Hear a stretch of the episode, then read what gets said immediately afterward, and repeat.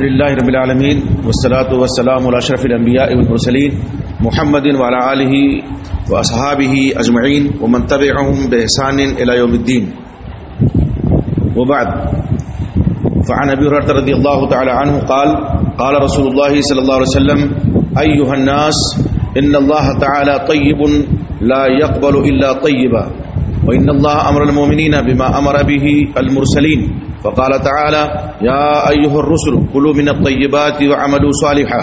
وقال تعالى، يا أيها الذين آمنوا، كلوا من طيبات ما رزقناكم. ثم ذكر الرجل يطيل السفر أشعث أغبر، يمد يديه إلى السماء، يا ربي يا ربي، ومطعمه حرام، ومشربه حرام، وملبسه حرام، وغذي بالحرام. فأنا يستجاب لذلك. أخرجه مسلم.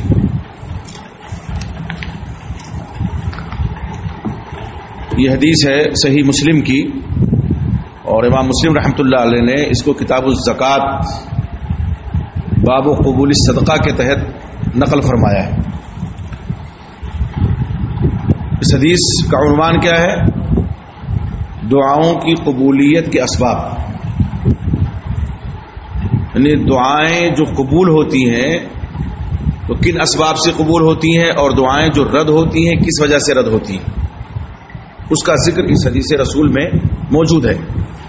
حضرت ابو حریر رضی اللہ تعالیٰ عنہ راوی حدیث ہیں، جن کے بارے میں اس سے پہلے بتایا جا چکا ہے، ان کا نام بھی اور اس وقت وہ اسلام لائے اور کتنی حدیثیں ان سے مروی ہیں۔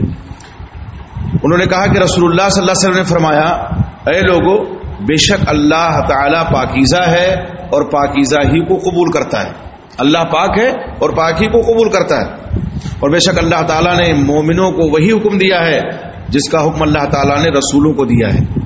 تو اللہ تعالیٰ نے فرمایا، یا ایوہ اے رسولو، کلو من الطیبات، حلال رزق، پاکیزہ رزق کھاؤ وہ عمل صالحہ اور نیک عمل کرو۔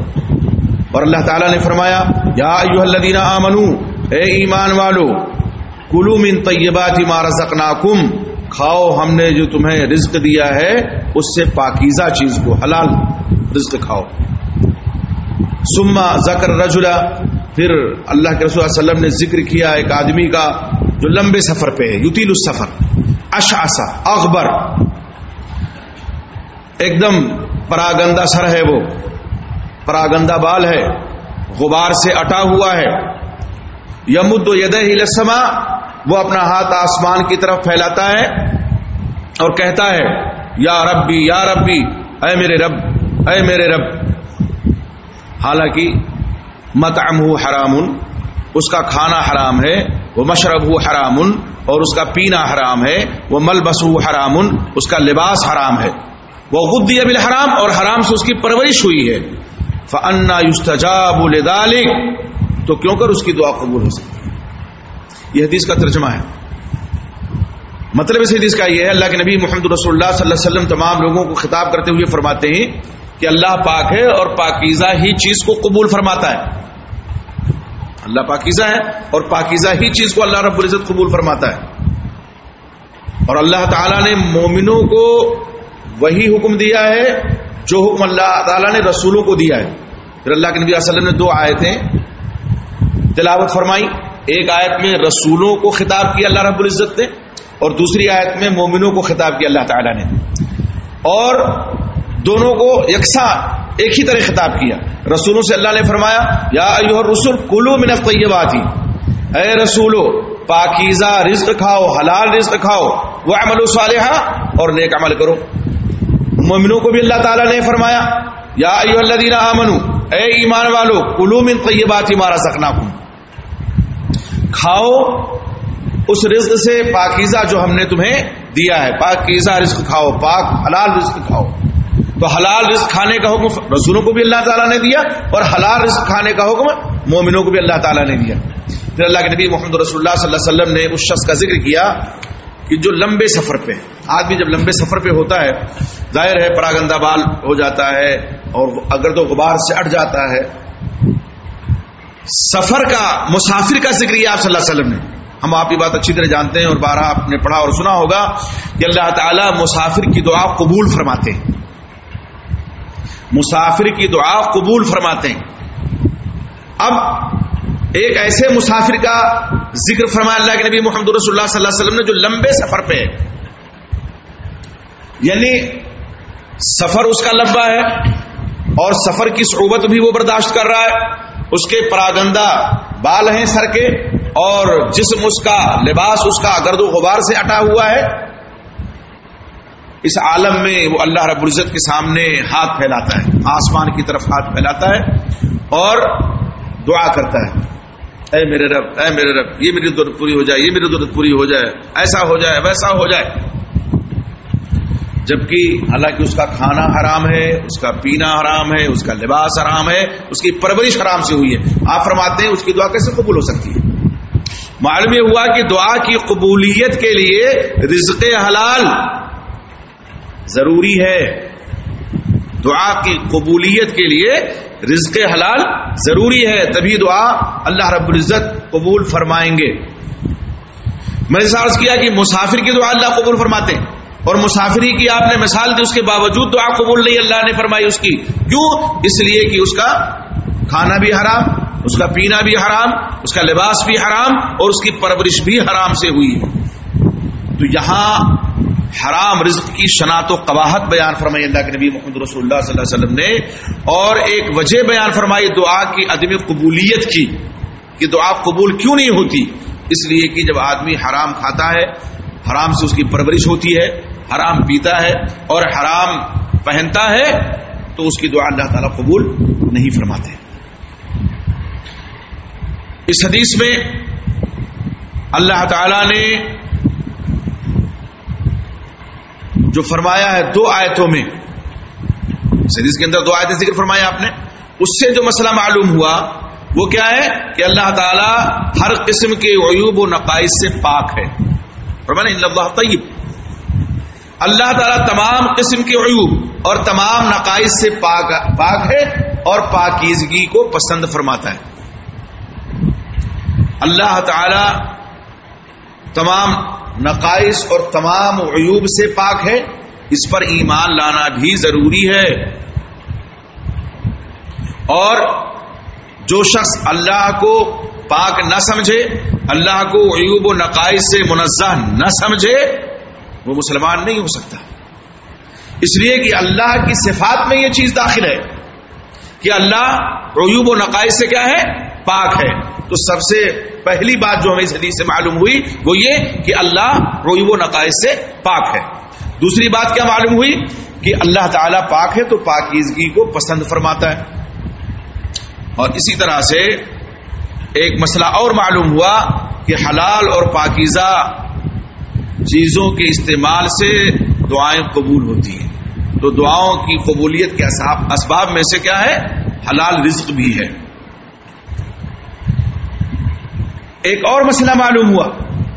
وہ کیا کہ آسمان کی طرف ہاتھ اٹھا کر دعا کرنا مشروع ہے۔ نا؟ مت یمد یہ آسمان یہ ہاتھ آسمان کی طرف کیوں اٹھتے ہیں؟ کیوں؟ اس لیے کہ اللہ بلندی پر ہے۔ اس سے ایک مسئلہ اور نکلا۔ یمد ادئی سما کہ اللہ فوق سماوات ہے، اللہ فوق العرش ہے۔ تبھی نا، اب جو لوگ کہتے ہیں کہ اللہ بلا مکان ہے، تب کدھر اٹھائیں گے؟ اور جو کہتے ہیں اللہ ہر جگہ موجود ہے یاد بلّہ تو پھر آسمان کی طرف ہاتھ اٹھانے کا کیا مقصد ہے؟ اللہ بلندی پہ ہے، تبھی تو اس بلند ذات کی طرف آدمی ہاتھ اٹھاتا ہے اور گریا جاری کرتا ہے۔ تو اس سے بھی معلوم ہوا کہ اللہ رب العزت کہاں ہے؟ فوق سماوات ہے، فوق العرش ہے۔ اور یہ بات تو پوری حدیث سے متحقق ہو گئی کہ حرام کھانے والوں کی دعا قبول نہیں ہوتی۔ اب ایک سوال دل میں آ سکتا ہے کہ بہت سے حرام خور ہیں دنیا میں اعلان حرام خوری کرتے ہیں اور عیش و عشرت میں رہتے ہیں۔ تو یہ کیسے؟ یہ ایسے ہی ہے ایسا نہیں ہے کہ وہ عیش و عشرت میں ہم دیکھ رہے ہیں ان کو عیش و عشرت میں رہتے ہیں۔ لیکن واقعی کیا وہ عیش و عشرت میں رہتے ہیں؟ اگر آپ حقیقت کی تہ میں جائیں گے، تجزیہ کریں گے، ان کے حالات کا جائزہ لیں گے، تو جتنے پریشان وہ رہتے ہیں، اتنا پریشان فٹ پاتھ پہ سونے والا انسان نہیں رہتا۔ انسان اگر نیند کی گولی نہ کھائے، مالدار انسان جو کروڑ پتی ارب پتی ہے، اس کو نیند نہیں آتی ہے۔ اور کبھی کبھی شراب کی طرح عادی ہو جاتا ہے تو گولی کھانے کے بعد بھی نیند نہیں آتی، چاہے اتنی گولیاں کھا جائے۔ وہ ہمیشہ پریشان رہتا ہے۔ اور بیماریاں گھیرے رہتی ہیں اس کو۔ تو اس کا یہ مطلب نہیں کہ وہ جو دعا قبول کرتا ہے جو دعا وہ کرتا ہے، اللہ فروغ قبول فرما لیتے ہیں مال و دولت سے اللہ نے آواز دیا، تو دعا کی قبولیت کی علامت ہے۔ قطع نہیں۔ اللہ مال دے کر کے آزماتے ہیں۔ مال اولاد کو اللہ نے فتنہ کہا کہ نہیں کہا؟ ان اموال اولاد کو فتنہ۔ بے شک تمہارا مال، تمہارے مال، تمہاری اولاد، یہ فتنہ ہے، آزمائش ہے۔ تو اللہ جن کو مال دیتا ہے، ان کو آزمائش میں ڈال دیتا ہے۔ اولاد دیتا ہے جن کو، اللہ ان کو آزمائش میں ڈال دیتا ہے۔ تو آزمائش میں پڑھنا کوئی بہت اچھی بات تو نہیں ہے۔ ہو سکتا ہے اللہ نہ کرے آدمی کامیابی نہ ہو آزمائش میں۔ تب تو آخرت اس کی بگڑ گئی کہ نہیں؟ اللہ کی ناراضگی اس کا مقدر بن گئی کہ نہیں؟ اس لیے مال دے کر کے یہ نہیں سمجھنا چاہیے کہ اس کی دعا قبول ہو گئی، ہم غریب ہیں، مفلس ہیں، نادار ہیں، ہماری دعا قبول نہیں ہوتی جبکہ حلال کھاتے ہیں۔ ایک بات ذہن نشین رہنی چاہیے۔ کہ دعا ہم کرتے ہیں، آپ کرتے ہیں، کوئی ضروری نہیں ہے کہ ہم نے جیسے دعا مانگی فوراً وہ قبول ہو جائے ایک دو ہفتے کے اندر، ایک دو دن کے بعد۔ اور یہ بھی ضروری نہیں ہے کہ ہماری زندگی میں وہ دعا قبول ہو جائے۔ ایسا بھی ہوتا ہے کہ آدمی نے دعا مانگی اور اللہ تعالیٰ نے اس دعا کو اس کے لیے ذخیرے آخرت بنا دیا اور اس کا اجر اللہ تعالیٰ وہاں کل قیامت پہ دیں گے۔ اور ایسا بھی ہوتا ہے کہ آج ہم نے آپ نے دعا مانگی، ہم اور آپ دنیا سے چلے گئے، تو ان دعاؤں کا اثر ہماری اولاد اور احفاد پہ ہوتا ہے۔ تو دعا کے بارے میں کبھی اس غلط فہمی کا شکار نہیں رہنا چاہیے کہ ہماری دعا قبول نہیں ہوئی۔ اگر آدمی رزق حلال کھاتا ہے، حلال روزی کا استعمال کرتا ہے اور وہ دعاؤں پہ دعائیں کرتا ہے، پھر بھی افلاس و تنگ دستی دور نہیں ہوتی ہے، تو یہ نہیں سمجھنا چاہیے کہ اللہ ہماری دعا قبول نہیں فرماتے۔ بلکہ یہ سمجھنا چاہیے کہ اللہ تعالیٰ نے ہماری دعاؤں کو نیکیوں میں بدل دیا ہے۔ اور کل قیامت کے دن ان دعاؤں کا سلا ہمیں ملے گا۔ یہ اللہ کے نبی محمد رسول اللہ صلی اللہ علیہ وسلم کی تعلیم ہے۔ کہ آدمی بندہ دعا کرتا ہے، دعا کرتا ہے کیا دعا قبول ہی نہیں ہوتی ہم نہ سمجھ رہے بظاہر کی۔ لیکن حقیقت میں کیا ہے؟ ہو سکتا ہے کہ ہمیں جو چیز نظر آ رہی ہو بظاہر کی دعا قبول نہیں ہو رہی ہے۔ اللہ تعالیٰ نے ہمیں، ہمارے لیے اس کو ذخیرے آخرت بنا دیا ہو اور اس سے کہیں زیادہ ہم ناز و نعم میں رہیں۔ اللہ کرے رہے کل قیامت کے دن۔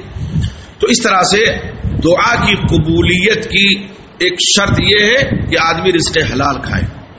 حرام کھانے والوں کی دعا قبول نہیں ہوتی ہے۔ اور یہ جو دو غلط فہمیاں تھیں، ان کی وضاحت بھی اس تعلق سے ضروری تھی کہ تاکہ غلط فہمی کا شکار لوگ نہ رہیں کہ ہم دعا کرتے ہیں تو ہماری دعا قبول نہیں ہوتی، جبکہ حت الامکان کوشش ہماری ہوتی ہے کہ رزق حلالی کھائیں اور بقیر رزق حلالی کھاتے ہیں۔ رکشہ چلانے والے، فٹ پاتھ پہ سونے والے اور بوجھ ڈھونے والے، محنت مزدوری کرنے والے، پسینہ بہانے والے، وہ جو ان کو روزانہ کمائی سے چیز ملتی ہے، وہی کھا کر کے اور اس کے بعد سو جاتے ہیں بستر میں چین کی نیوز سوتے ہیں۔ کیا یہ کم اللہ کا انعام و اکرام ہے کہ نیند بھرپور آتی ہے، تندرستی سے اللہ نے نوازا ہے؟ اور یہ نعمت، صحت کی نعمت دنیاوی اعتبار سے سب سے بڑی نعمتوں میں اس کا شمار ہوتا ہے۔ صحت کی نعمت، فراخ کی نعمت۔ تو صحت کی نعمت سے اللہ نے نوازا ہوا ہے، اگرچہ کچھ تنگ دستی ہے۔ وہ کہا نہیں غالب نے کہ تنگ تنگ دستی اگر چہو غالب، تندرستی ہزار نعمت ہے۔ تنگ دستی اگر چہو غالب، تندرستی ہزار نعمت ہے۔ یعنی آدمی بظاہر اگر سے تنگ دست ہے، لیکن اللہ نے اس کو صحت و توانائی عطا فرمائی ہے، وہ تندرست ہے، تو گویا ہزار نعمتیں اللہ رب العزت کی اس کے اوپر نازل ہو گئی اس لیے ہمیں کوشش یہ کرنی چاہیے کہ زیادہ سے زیادہ ہم رزق حلال اپنائیں اور بلکہ رزق حلال ہی اپنائیں، یہ کوشش ہونی چاہیے، زیادہ سے زیادہ کیا رزق حلال ہی اپنانا چاہیے۔